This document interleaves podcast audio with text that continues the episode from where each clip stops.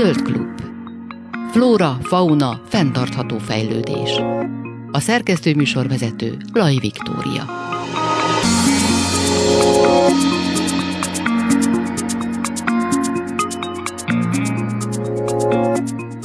Jó napot kívánok, Laj Viktóriát hallják. 2021. novemberében indította az Ökológiai Kutatóközpont a hát a Hót térkép nevű ilyen lakossági tudomány, citizen science ö, alapú projektjét, ami, ami hát lényegében arra irányul, hogy a, a lakosságnak a, a szemléletét, tapasztalatait felméri a hódokkal kapcsolatban, illetve az előfordulásukról is ugye kaphatnak pontosabb, pontosabb képet. Juhász Erika, az Ökológiai Kutatóközpont munkatársa van velem a vonalban, szervusz! Üdvözlök mindenkit, szervusz! És hát mikor készültem erre az interjúra, akkor nagyon sok információ után az volt a, a tanulság nekem, hogy tulajdonképpen még mindig nem, mindig nem tudom, hogy a hód az jó nekünk, vagy nem jó nekünk, mert hogy arról nagyon sokat olvasni, hogy mennyire fontos szolgáltatást végez az, az ökoszisztémában, viszont ott sem mindig egyértelmű, hogy ez a, ez a produktum, amit ő lerak, az most végül jó lesz. Úgyhogy egy kicsit segíteni nekünk ezt tisztázni, hogy tulajdonképpen a hód, hódnak mi a szerepe az egész ökológiában, miért jó, miért nem jó, mit kell tudnunk az ő működési elvéről? Őshonos ökoszisztéma mérnök fajról van szó, amely képes jelentős mértékben átformálni saját élőhelyét, részben szelektív rágásával gyakorol jelentős hatást, részben pedig gátépítésével. Ugye nem egyforma mértékben hasznosít különböző fászárú fajokat, általában preferálja a fűzés nyárfajokat, így hatása attól fog függeni, hogy ezek a fűzés nyárfajok képesek-e felújulni az adott területen. Mindenképpen a rágási tevékenység a bokrosodás irányába hat, de ezek a matuzsálemkorú fűzés nyárfák a partszegéről szépen lassan eltünedeznek, ami a vízpartot szerető természetjáró ember számára egy eléggé problémás jelenségnek tud tűnni. Ez azonban egy természetes folyamat, és mindeddig nem is problémás, ameddig őshonos fajok tudnak felújulni a területen, de sajnos van olyan, hogy inváziós felszárú fajok terjednek rohamosan a hullámtéri területeken, és ezek kerülhetnek előnybe indirekt módon a hódrágási tevékenységének következtében. Ha azonban a hullámtereknek a vízellátottsága sokkal inkább közelebb lenne a régi természetes állapothoz, a folyószabályozások előtti időszakban tapasztalhatóhoz, akkor sikeresen tudna felülülni a fűzés a nyár, és tulajdonképpen fűzbokros területek lennének végig sok helyen a partszegélyen, de a hód tevékenységével felhívja a figyelmet egy igencsak problémás folyamatra, a hullámtéri élőhely degradációra, amelyre a természetvédelem sajnos mindeddig kevésbé figyelt.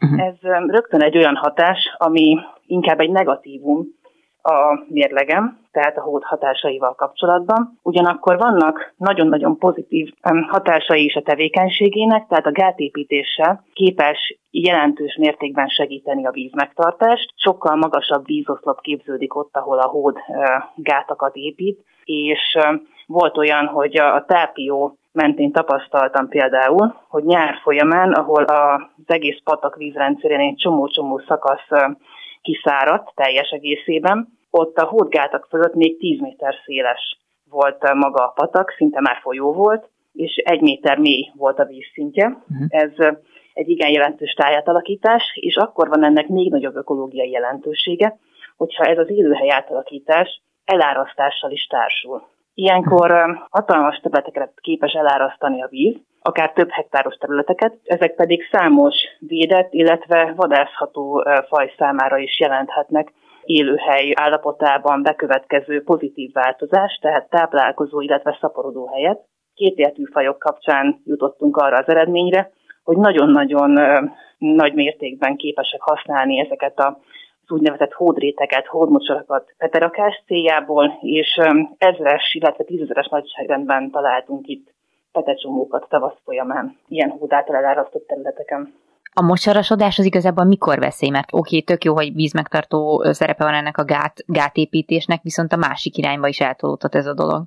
Igen, tehát a hód nem igazán ismeri a védett terület határatáblát, illetve nem mindig ott készíti ezeket az úgynevezett élőhely rekonstrukcióit, ahol az ember ezt szeretné.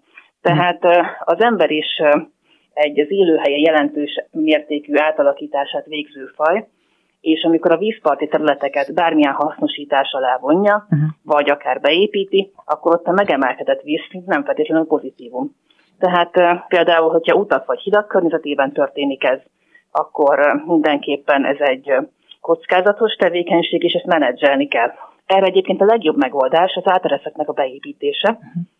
Tehát egy ilyen speciális túlfolyót kell beépíteni a gázba, aminek nem is igazán a vízszint teljesen az eredeti szintre való visszacsökkentése a célja, hanem inkább egy köztes szinten való stabilizálása, amely a hódnak és az embernek is megfelel. Ez a probléma, hogy ilyen még nem épült Magyarországon, uh-huh. tehát az országunkban mindig a hódgátaknak az elbontása volt eddig a uh-huh. bevált gyakorlat, de ez szélmalom harc, mivel hogy a hód nagyjából néhány nap alatt visszaépíti ezeket a gátakat. Tehát tulajdonképpen, hogyha most az embert kiveszik az egyenletből, akkor a hódoknak a jelenlétével az égvilágon semmi probléma nem volna. Az a gond, hogy egyszerűen zavarjuk egymás köreit, ha jól értem. Általánosságban igen, de amikor olyan negatív folyamatok indulnak meg a természeti területeknek az állapotában, mint az inváziós fajoknak a térnyerése, uh-huh. ami ugye szintén az emberhez köthető, akkor viszont egy negatív hatásnak a felgyorsulásáról is beszélhetünk olykor. Általánosságban viszont igen, egy őshonos faj természetes bolygatási tevékenységéről beszélünk.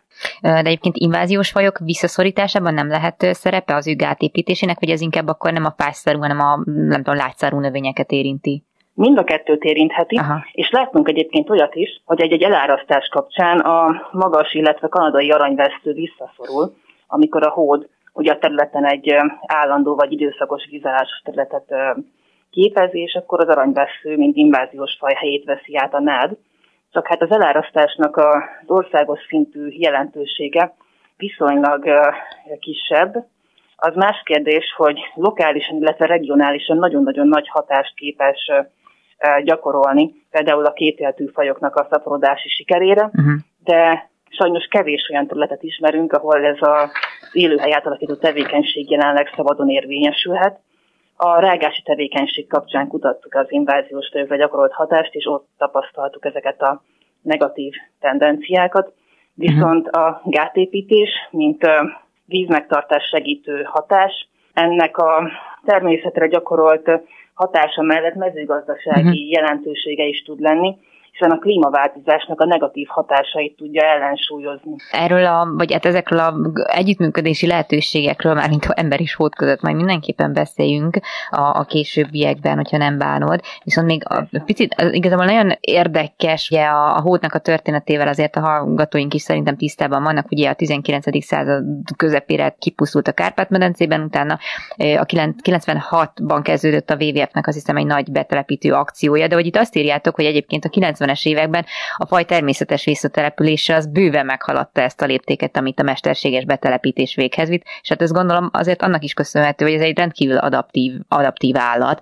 Az, hogy ő valahol megtelepedjen, nem, nem kell sok minden, mert itt szennyvíz kifolyókban is találtak már hócsaládokat, stégben is találtak már hócsaládokat, szóval egy nagyon jó túlélő állatról van szó, hogyha minden igaz. Igen, tulajdonképpen bárhol megtalálja az élőhelyét a hód.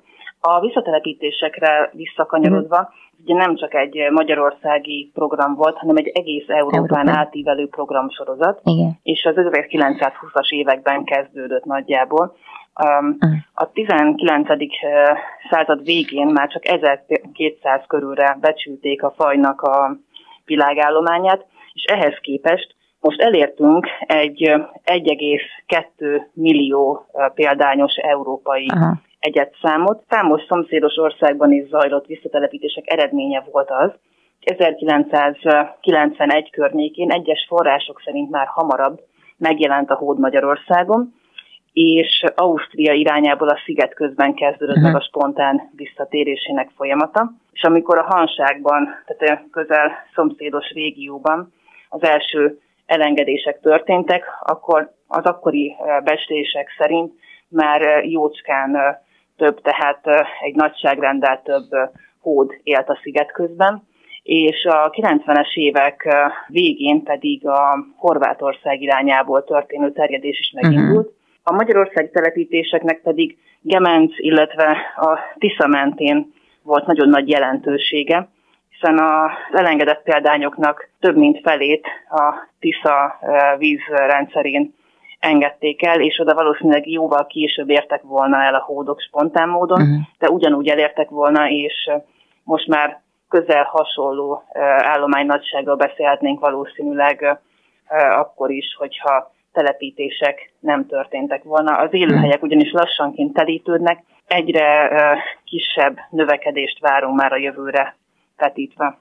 Tehát attól nem kell tartani, hogy túl sok lesz a hód és túl kevés a terület, hanem ez egy önszabályozó folyamat, és ez nem fog megtörténni? Hát a hód tulajdonképpen a vizes élőhelyek mennyiségét indikálja, Aha. azáltal, hogy valamennyi alkalmas élőhelyet elfoglalja, territoriális állat, tehát egy bizonyos idő után már nem növekszik az állomány sűrűsége. Általában jelenleg a nagy folyók mentén olyan egy-három kilométerenként van egy család, de van, ahol akár 800 méterenként is. Tehát ennél a sűrűségnél nagyobbra viszont a sűrűség már nem fog növekedni nagy valószínűséggel, de a kisebb és korábban alkalmatlannak vélt élőhelyeken is megtelepszik az állat, tehát olyan uh-huh. vízfolyásokon is, akár amik időszakosan kiszáradnak, mivel hogy kénytelen.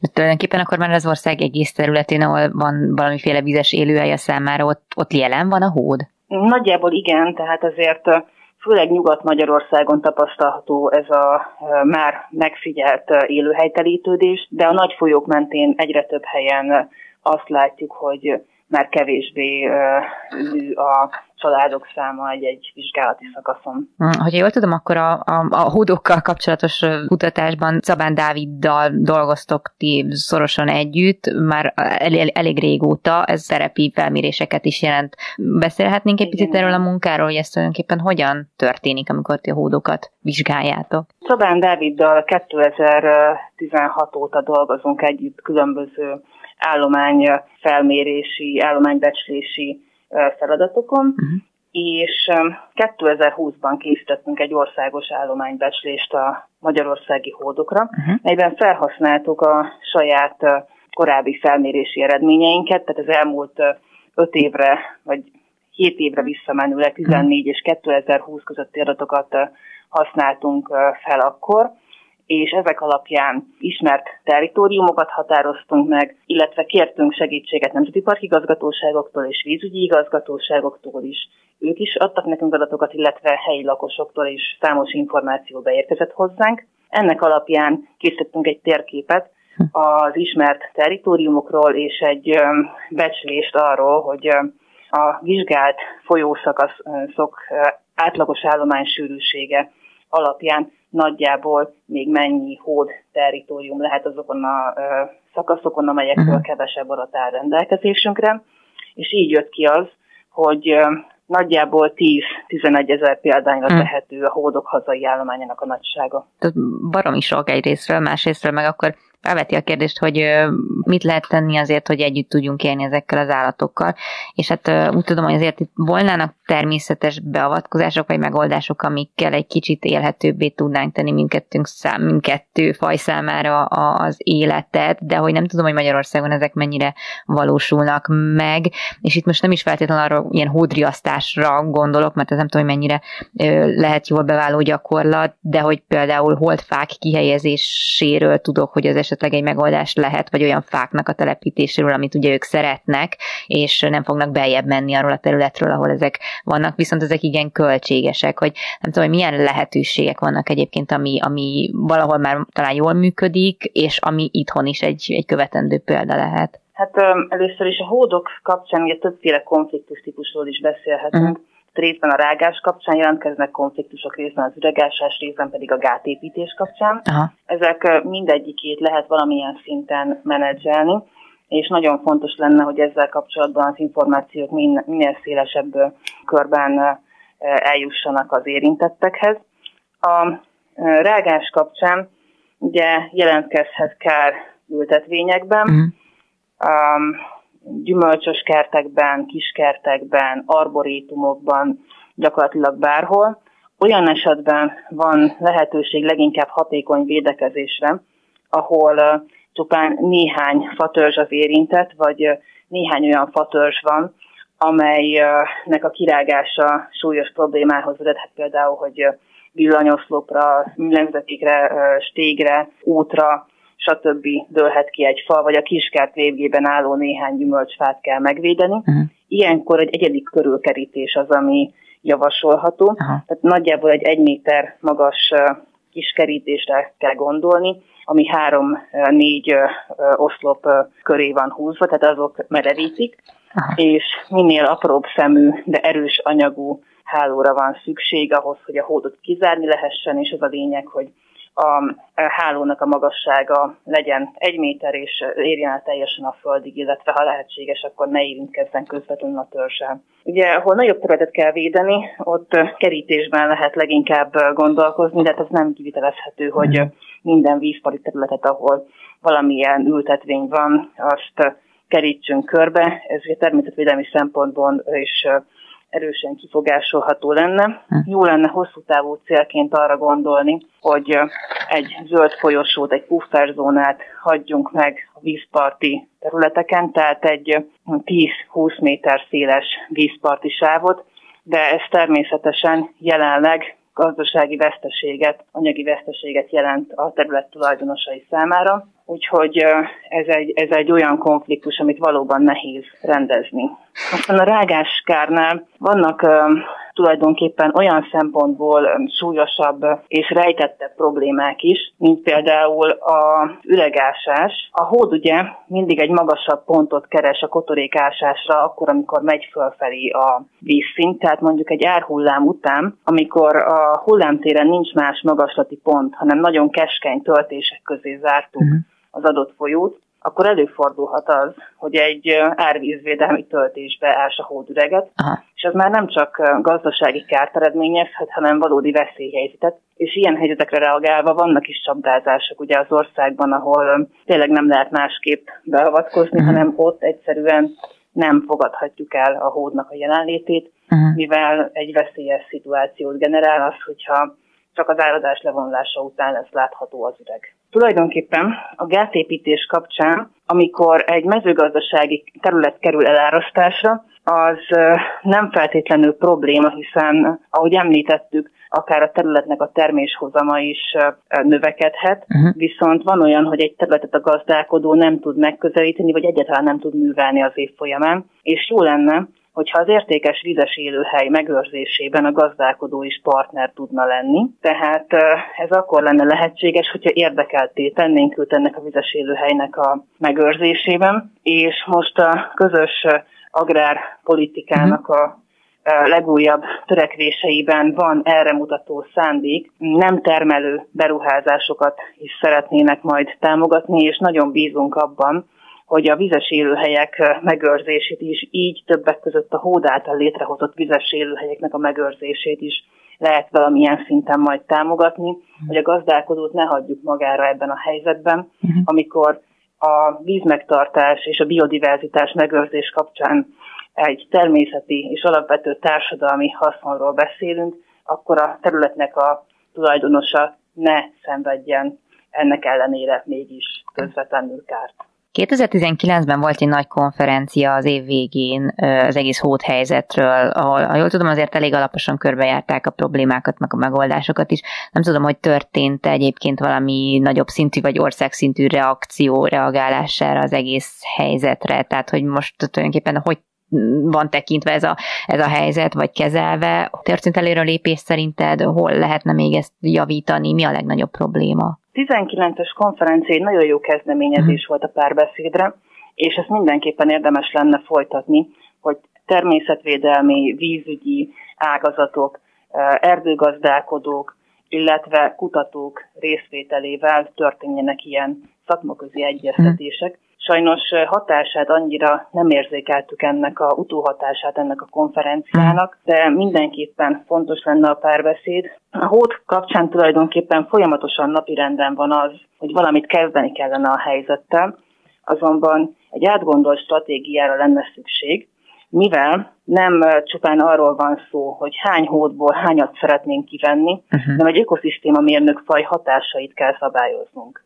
tehát a hód továbbra is természetvédelmi kérdés marad, attól függetlenül, hogy már nem mint veszélyeztetett fajról és annak védelméről kell gondolkoznunk, hanem vannak olyan hatásai, amelyek igenis átgondolt tervezést igényelnek, Tehát például, ahol elárasztás jelentkezik, ott nem avatkozhatunk be bárhol és bármikor a hód gátépítő tevékenységébe, uh-huh. hiszen gondoljunk bele abba, hogyha egy néhány hektáros területet tavasszal néhány hét vagy még rövidebb idő alatt leszárítunk egyetlen egy gátnak az elvontásával, akkor ott petecsomók ezrei maradhatnak szárazon, és ugye Magyarországon minden kétéltű faj védelmet uh-huh. élvez, tehát a kétéltűeknek az állományai egyébként Európa szinte hanyatlás mutatnak a klímaváltozás és egyéb tényezők hatására, és nagyon fontos lenne, hogy odafigyeljünk arra, hogyha a hód egy új élőhelyet generál, akkor mi ne csináljunk ebből az élőhelyből ökológiai csapdát, ez ezt hasznosító élőlények számára. Hogy kapcsolódik mindenben egyébként a, a lakosság, vagy most ez a projekt, amit végeztek? Hogyan tudjátok a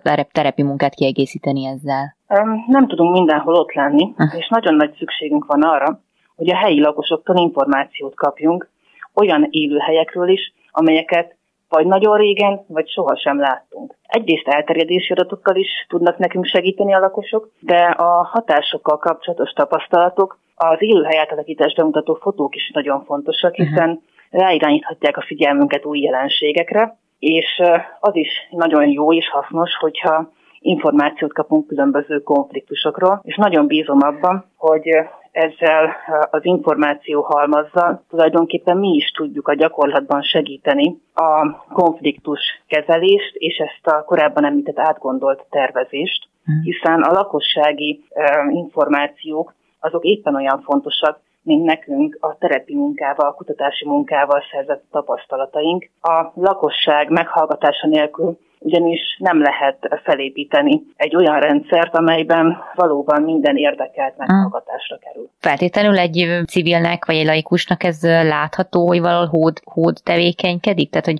gondolok arra, hogy nagyon sok esetben mondjuk hihetik azt egy területen azt, hogy itt emberi rongálás történt, holott nem tudom, csak a hód végzett valami rágási tevékenységet. Amikor még a vízparton járó emberek számára annyira új volt a hódnak a visszatérése, hogy még a médiában sem nagyon hallottak róla. Főleg Romániából ismerünk ilyen eseteket, hmm. akkor találgattak ugye a helyiek, hogy vajon mi okozta ezt, vajon ki, kivágta ki a fákat, de manapság már azért ennek jobban híre ment, és általában tudni fogták, hogy igen, ezek a fognyomok, ezek a hódtól uh-huh. származnak. Úgyhogy ebben annyira nem szokott hiba lenni. Uh-huh. Nekem is örömteli az, amikor látom a hódtérképre feltöltött adatok között azt, hogy nem igazán kell validálni, tehát uh-huh. ténylegesen amik a fotó adatbázisban szerepelnek, azok valóban hódrágásokat bemutató képek, és az emberek tudják azt, hogy miről van szó. Tehát a véleményeik szoktak eltérni a hatásokkal kapcsolatban. Uh-huh. Van, aki ugye egyértelműen negatívan szemléli uh-huh. azt, hogy a hódot tevékenykedik. Van, aki ezt csak azért mondja, mert hogy látja, hogy eltűnnek a nagy matuzsálemkorú fák, uh-huh. van, aki az ökológiai hatásokba gondol bele jobban, és ezek kapcsán is aggodalmát fejezi ki. Uh-huh. Olykor egyes emberek tényleg arról számolnak be, hogy a hód segített egy terület állapotának regenerálásában, uh-huh. és tulajdonképpen jobbá tette a köntetét, hozzájárult a vízmegtartáshoz. Máskor pedig sőt ezek a leggyakoribb észlelés típusok. Valamilyen káreseményről számolnak be a helyiek, akik aggódnak, akár a saját területük állapotáért, akár településük határában általuk megismert területekért. Akkor jól fut ez a hótérkép, tehát hogy kaptok bőven lakossági visszajelzést. Igen. Több mint 200 adatunk van, sőt már több mint 230, amikor legutóbb néztem, nagyjából így álltunk. Aha, az nagyon jó, az nagyon jó. Ö, gyakorlatilag, hogyha valaki ehhez szeretne csatlakozni, akkor mit kell tennie? Nagyon egyszerű. Először is a www.hótérkép.hu weboldalra kell ellátogatnia, majd pedig egy regisztráció informatikai jogból mindenképpen szükséges, de ezután három dolgot kell tennie, az adott helyszín kapcsán meg kell adnia egy helyjelzőt, néhány fényképet kell feltölteni, uh-huh. és utána pedig egy kérdéssor megvalós, megválaszolásával segítheti a munkánkat. A kérdéssor is nagyon fontos, hiszen itt kapunk igazán minőségi információt azzal kapcsolatban, hogy mik az illetőnek a tapasztalatai, és milyen véleménye van a hódok tevékenysége kapcsán. Aha.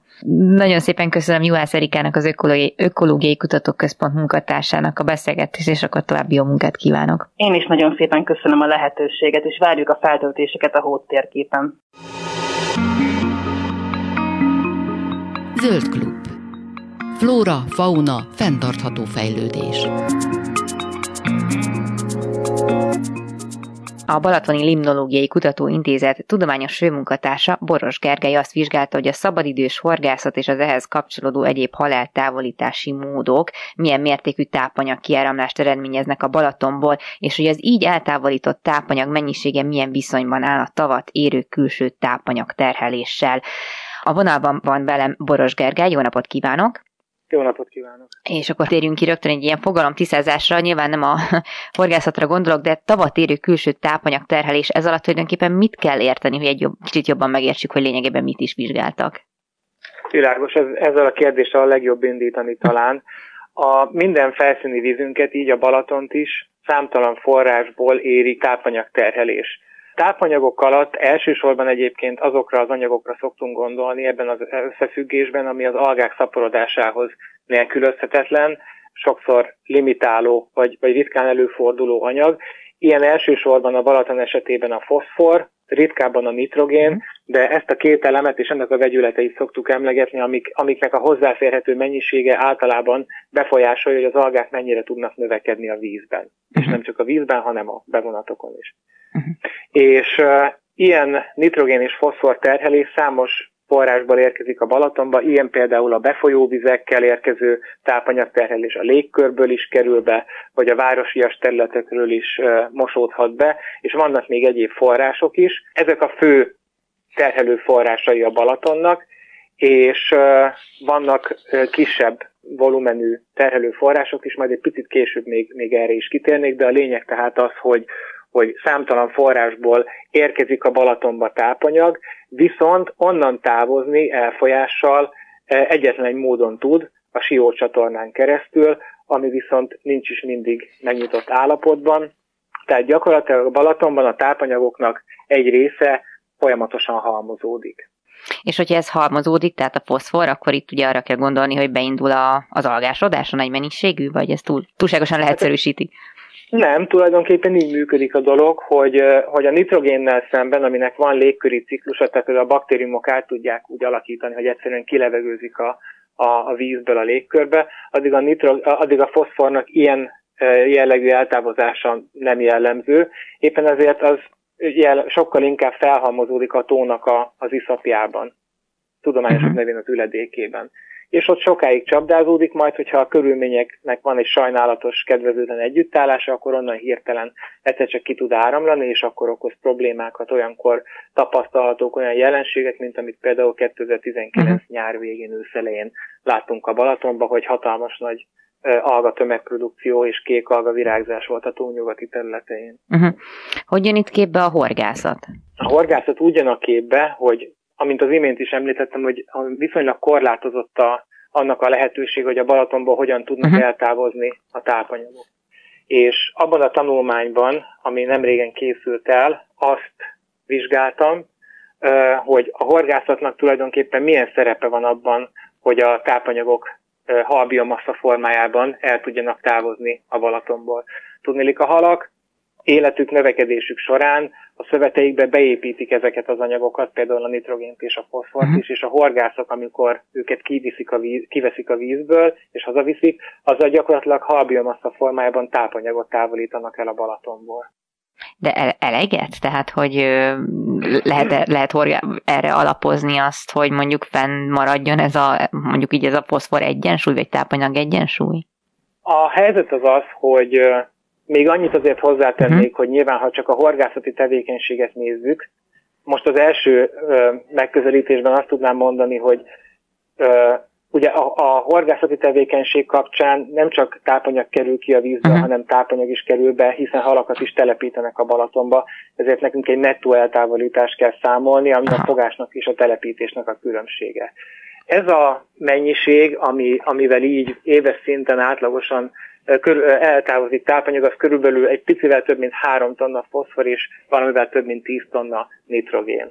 Uh-huh. Ez ugye viszonylag soknak hangzik, itt ugye tonnákról beszélünk, viszont a teljes külső terheléshez képest, amit az előbb igyekeztem mhm. elmagyarázni, hogy hogyan adódik össze, ez egy nagyon csekély mennyiség, a, a foszfor terhelésnek kb. 7-8 százalékával egyenértékű Tehát ezzel önmagában nyilván nem lehet problémákat megoldani, vagy a tóban való tápanyag felhalmozódást önmagában megoldani, de a kisebb összeadódó forrásoknak is, vagy, vagy lehetőségeknek is nyilván van szerepe. Arról nem is beszélve, hogy egyébként hasonló volumenű tápanyagkivonás, tehát tonnákban mérhető tápanyagkivonás csak igen drága beavatkozásokkal, tehát például kotrással lehet mhm. elérni a, a Balaton esetében. Ennél egy sokkal barátságosabb és, és, és egyébként pedig hát a turizmus szempontjából sem egy, egy rossz megoldás az, hogyha a horgászok veszik ki a halat hal, halbiomassa formájában, és ezzel tápanyagokat. Uh-huh. Uh, itt akkor felmerül a kérdés, hogy viszont a bekerülő, akár etetőanyagban lévő tápanyagtartalom az hogyan jelenik meg ebben a folyamatban? Van-e releváns szerepe, hogy az által mennyi foszfor kerül be mondjuk a vízbe? Nagyon is, hogy van, és köszönöm a kérdést, mert most szerettem volna erre a részére rátérni a, az összefüggésrendszernek, hiszen, ahogy az előbb említettem, a horgászok halformájában tápanyagot vesznek ki, de kerül be tápanyag a hal telepítésekkel, és itt van egy, egy nagyon fontos dolog, amit említett, az etetőanyagok kérdése. Azt is megvizsgáltuk e, egy e, elég e, kiterjedt kérdőíves felmérés formájában, hogy a balatoni horgászokat kérdeztük az etetőanyag használati szokásaikról. Ezt a vizsgálatot a Balatoni Hallgazdálkodási Nonprofit ZRT munkatársaival együttműködésben végeztük és a kérdőívek összesítése és a balatoni horgásztársadalomra való átszámítása után az jött ki, hogy közel 2100 tonna etetőanyag jut évente a Balatonban, uh-huh. ugye hát egy bődületesen nagy mennyiség. Na most, a, ami, hogyha, hogyha ezt is beleveszük az egyenletbe, tehát úgy nézzük, hogy összességében a hallgazdálkodás, vagy a horgászati célú hasznos, hasznosítás tápanyagforgalmi hatását, akkor az jön ki, hogy itt viszont nem, tehát összességében nem tápanyag eltávolítás van, hanem tápanyag többlet, pozitív a, a, az egyenleg, tehát összességében tápanyag többletet jelent a Balaton számára a horgászati tevékenység. Foszfor esetében ez évente valamivel több mint 5 tonna, nitrogén esetében pedig kicsit több mint 19 tonna uh-huh. plusz terhelést jelent a Balatonnak, és itt, ismét csak azt tudom mondani, hogy, hogy ezeket a számokat is a teljes külső terheléshez érdemes viszonyítani, hogy, hogy jobban lehessen értelmezni és itt az jön ki, hogy a foszfor esetében a teljes külső terhelés kb. 3%-ának, még a nitrogén teljes terhelés kb. 1%-ával egyenértékű mennyiségről beszélünk, tehát szintén nem egy olyan tételről van szó, vagy egy olyan jelenségről, vagy, vagy tevékenységről van szó, ami alapjaiban befolyásolna a Balaton tápanyagforgalmi egyensúlyát, vagy mondjuk ez önmagában megmagyarázná mondjuk az algásodás, vagy a vízvirágzásoknak a megjelenését, de azt is hozzá kell tenni, hogy a kisebb forrásokkal is ö, foglalkozni kell, és ö, így ö, kidolgoztunk javaslatokat és, és megoldási lehetőségeket mhm. arra vonatkozóan, hogy hogyan tudnánk a, a balatoni horgászati tevékenység tápanyagforgalmi hatását semlegessé tenni, tehát hogy ne okozzon terhelést, vagy akár olyan irányba átfordítani, hogy kimondott tápanyag kivonást jelentsen a rendszerből. Uh-huh. Ez, ez hogyan, hogyan lehetne elérni? Hát az első és legfontosabb dolog az az lenne, hogy szabályozni kellene a kereskedelmi forgalomban kapható etetőanyagoknak a beltartalmi mutatóit, a mhm. táv, elsősorban itt a tápanyagtartalomra gondolunk, mert ö, sokszoros különbség van a különböző ö, típusú etetőanyagok nitrogén és foszfor tartalmában, három-ötszörös különbség. Tehát a, a főleg növényi alapú, növényi örleményekből álló etetőanyagoknak kedvezőbb a foszfor-nitrogén tartalma, uh-huh. míg az állati összetevőket, főleg például hallisztet uh-huh. és egyebeket tartalmazó pellet típusú etetőanyagoknak pedig kimondottan magas, és azok, és azok kifejezetten nagy környezeti terhelést jelentenek. Ezért például ez, ez egy hatékony módja lehetne annak, hogy javítsuk ezt az egyenleget, hogy valamilyen, tehát erre, ha jól tudom, semmiféle szabályozás uh-huh. nincs érvényben, de, de valamit uh, ilyen téren lehetne és kellene is tenni, hogy, uh, hogy bizonyos keretek közé szorítsuk, hogy milyen tartományban változhat a, a horgászok által használt etetőanyagoknak a tápanyagtartalma, és, ezt, és ezt a, ezeket a beltartalmi értékeket pedig fel is kellene tüntetni a csomagoláson, hogy a környezettudatos horgászok tudjanak olyan terméket választani, amivel kevésbé terhelik a környezetüket. Uh-huh. De egyébként annak van jelentősége, ez most lehet, hogy egy nagyon borzasztó laikus kérdés nyilván, de hogy milyen, tip, milyen halfajt halásznak, vagy horgásznak ki a leg, legnagyobb mértékben, tehát hogy beszélhetünk arról, hogy van, amelyik esetleg nem tudom, jobban hozzá tudna járni a, járulni a, a tápanyagnak a normális fenntartásához, vagy a foszfornak a korlátozásához, hogyha bent marad, mint hogyha inkább kivennék tömegével. A Balaton esetében a legtipikusabban fogott és telepített halfaj az a ponty. Tehát itt a kérdés el is dölt, mert, mert a horgászok igényeihez és, és preferenciájához igazodik maga ez a trend is. Uh-huh. És az etetőanyagokat kimondottan a, a békés halak, tehát nem a ragadozó halak, hanem a békés halak horgászatához, így például a ponty és az egyéb pontyfélék horgászatához szokták használni. Uh-huh. Úgyhogy a, a, az etetőanyag használat és a pontyhorgászat, és ebbe beleértendő a szabadidős és a versenyhorgászat is, ami szintén jellemző a Balaton mm. időszakosan, ezek, ezek összefüggenek. Nyilván az etetőanyagok teljes betiltása az nem egy célra vezető dolog, hiszen az etetőanyag hozzájárul a sikeres halfogáshoz is. Tehát mi nem a, nem a teljes tiltást fogalmaztuk meg javaslatot erre vonatkozóan, hanem, hanem azt, hogy, hogy ahogy az imént is említettem, beltartalmi értékében uh-huh. és mennyiségében is érdemes lenne korlátozni. Ha körülbelül, hogyha, hogyha átlagosan csak napi másfél kiló etetőanyagot használnának a horgászok, már azzal is jelentős javulás lehetne elérni ebben a, ebben a, ebben a tápanyagforgalmi mérlegben. Uh-huh.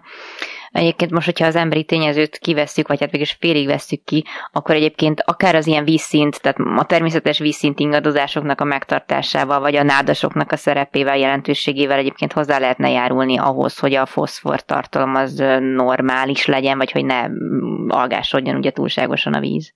Egy olyan témára tértünk rá, ami a balatoni egészséges ökoszisztéma szempontjából szintén egy kulcskérdés, ez a nádasok témája, amik az utóbbi időben az állományuk, ha nem háborgatják őket, mondjuk hogy stagnál, de a folyamatos csónakbejár, illegális csónakbejáróknak a, a készítésével és egyéb azért időnként csak-csak sikerül komoly károkat tenni a nádas állományban.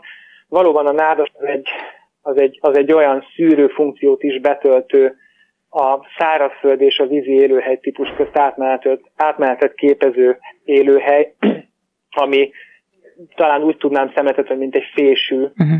ki, kiszűri a vízből a, a különböző lebegő törmelékeket és egyebeket, amik a nádasban lerakódva, ott szépen lebomlanak, és, és a belőlük felszabaduló anyagok visszakerülnek szépen fokozatosan a, a, a tápanyag körforgásba. A vízszint ingadozásnak többek között azért is van szerepe, amit említett, hogyha nincs meg a megfelelő vízszint ingadozás, akkor egy idő után ez a rengeteg lerakódott szerves anyag elkezd rohadni uh-huh. ott a nádas állományon belül, ami egy idő után meg a nádasnak a pusztulását okozza. Tehát kell ennek egy, egy időszakos átöblítés ahhoz, hogy rendesen tudjon működni, és a szigorú keretek között szabályozott és, és nem, nem ingadozó vízszint, az hát, hogy is mondjam, nem, nem könnyíti meg a nádas állománynak a dolgát abban, hogy, hogy ezt az öntisztulást hogy az öntisztulás megtörténjen időszakosan.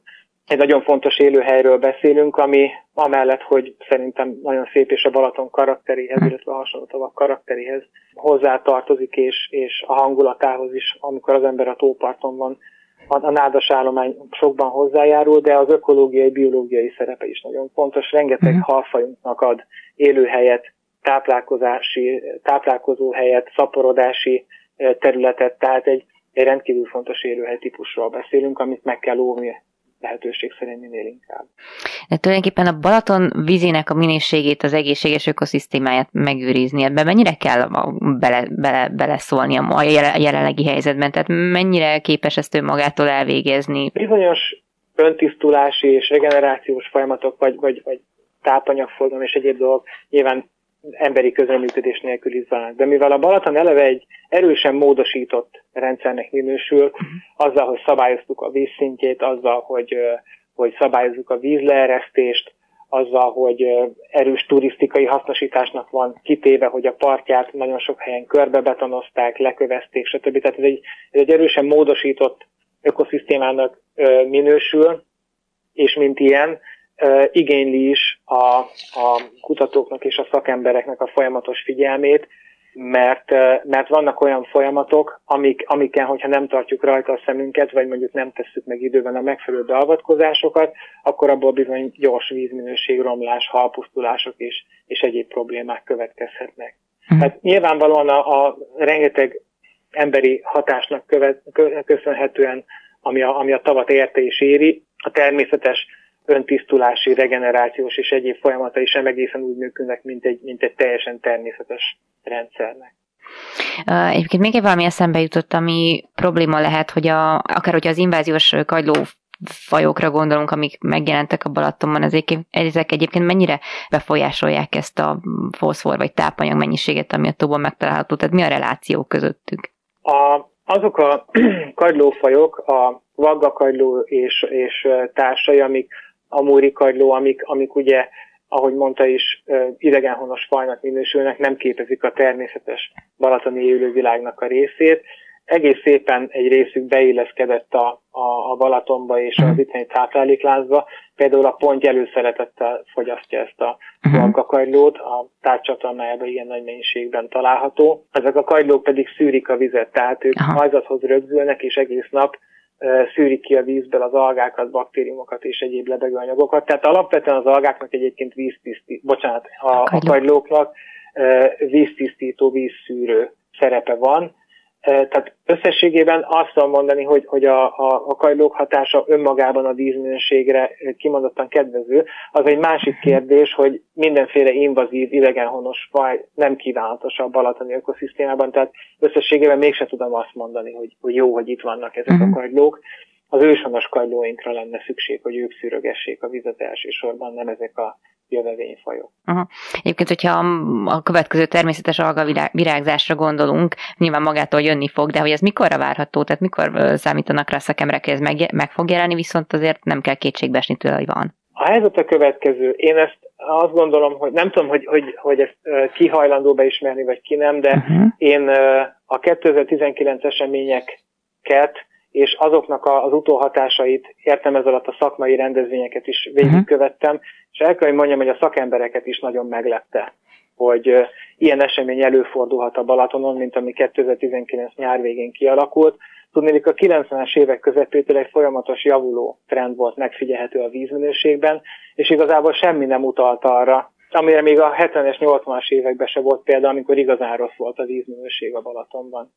És nem is azzal van elsősorban a probléma, hogy sok az alga a vízben, mert az algáknak egy jelentős része ártalmatlan. Uh-huh.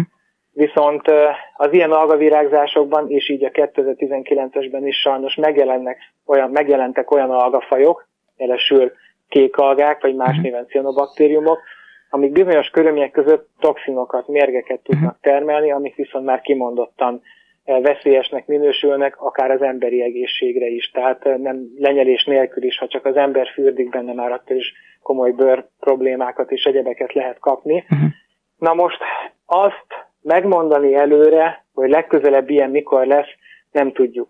Mégpedig azért nem, mert uh, ahhoz, hogy egy ilyen esemény kialakuljon, ahhoz a hidrológiai és meteorológiai körülményeknek egy olyan sajátos együttállására van szükség, ami például 2019 nyár végén őszelén is megtörtént, amik összeadódva azt idézik elő, hogy a, a, a tónak az üledékében éveken át felhalmozódott foszfor hirtelen egyszerre kiszabadul, hm.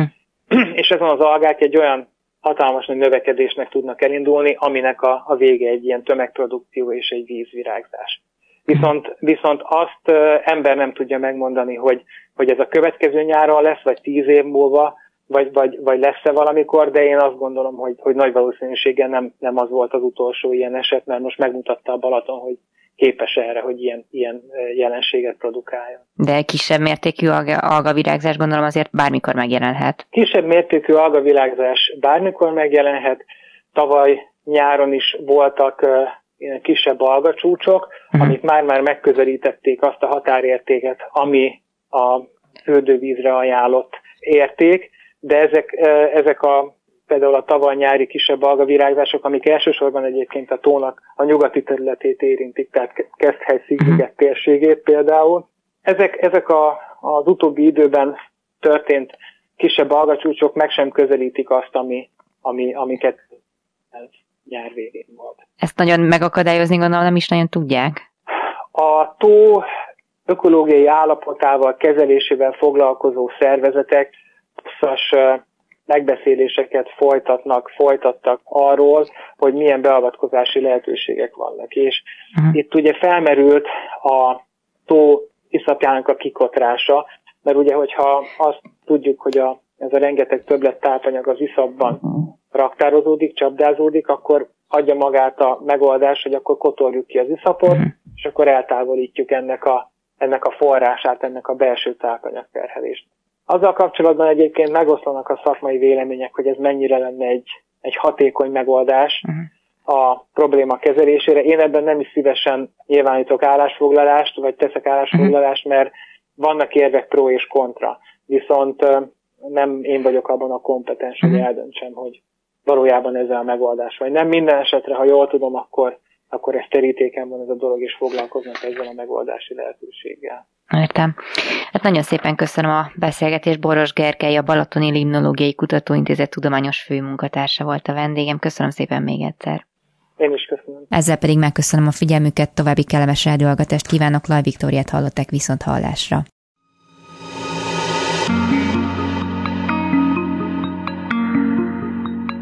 Flóra, fauna, fenntartható fejlődés. A Zöld Klub műsorát hallották.